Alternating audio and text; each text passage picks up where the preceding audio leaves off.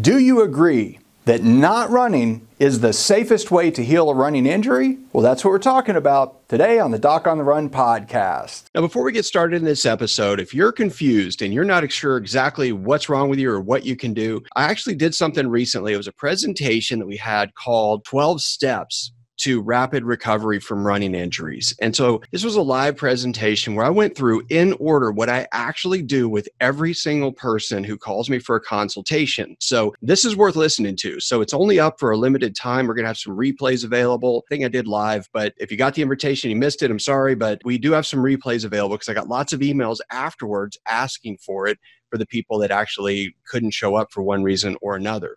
So we will have those available. If you want to get it, you can go to docontherun.com slash 12 steps and you should be able to access it there if it's still live whenever you're listening to this. That's one thing that might be really useful for you if you are confused. So let's cue up the theme song and then we'll get right into the episode so, the big question is this How are runners like us, who don't like hearing doctors say, just stop running, who know that we simply have to stay active, how do we heal in a way that lets us stay strong, maintain our running fitness, and keep preparing for the next race, and still heal without making the injury worse? Well, that is the question, and this podcast will give you the answers. My name is Dr. Christopher Segler, and welcome to the Doc on the Run podcast. Now, I was just lecturing at the International Foot and Ankle Foundation meeting in Seattle recently, and somebody asked me whether or not not running was indeed the safest way for runners to heal running injuries. And this is while I was giving a talk, and I got asked a question during one of the question and answer periods, and it was a physician who, of course, seemed like it made sense that if a runner gets a running injury and they stop running, that's the safest way to get it to heal. My answer to them was really simple. Well, said, look, if the only thing you're trying to do is heal the injury and you only care about that one injured part actually getting better as quickly as possible, for sure, not running is the safest way to heal that injury. But that's not why runners go to, to see physicians. I said, look, the runner doesn't come to you because they have this thing that looks funny on the x ray or they have this thing that they think is wrong with the tendon. They come to you because that thing on the x ray or that thing in the tendon is interfering with their ability to run. And they're not seeing you because they're asking you whether or not they should quit running. They very specifically want to do something like their 10th marathon or they want to qualify for Boston or they want to do a 5K on Sunday. They want to do something and they need help figuring out what's the safest way to get back to running.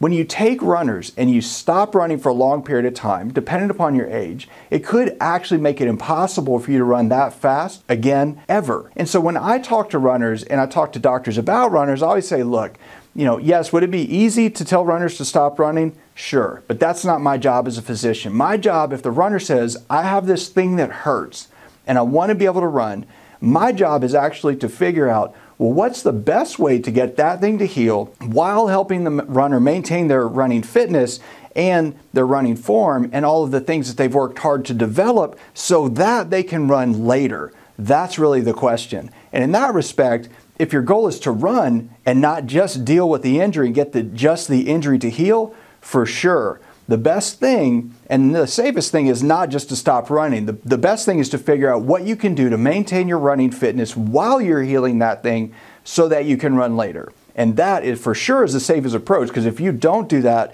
you will get a whole bunch of problems, including not just your loss of aerobic fitness, but loss of muscular strength, balance, flexibility, coordination, your running form, all of these things that actually keep you from getting injured initially, they start to fall apart and you start to lose them when you're not running and you're not training and you're not doing the stuff that you can do as a part of your training while you're recovering. So it's really important to focus on that. So just remember the safest way to get back to running is to make sure you heal the injury while you maintain your running fitness. That is definitely the safest way. If you enjoyed this episode and you know a runner who's been injured and they're sitting around moping just because they can't run, send it to them, text it to them, share it with them, like, subscribe, and I'll see you in the next training.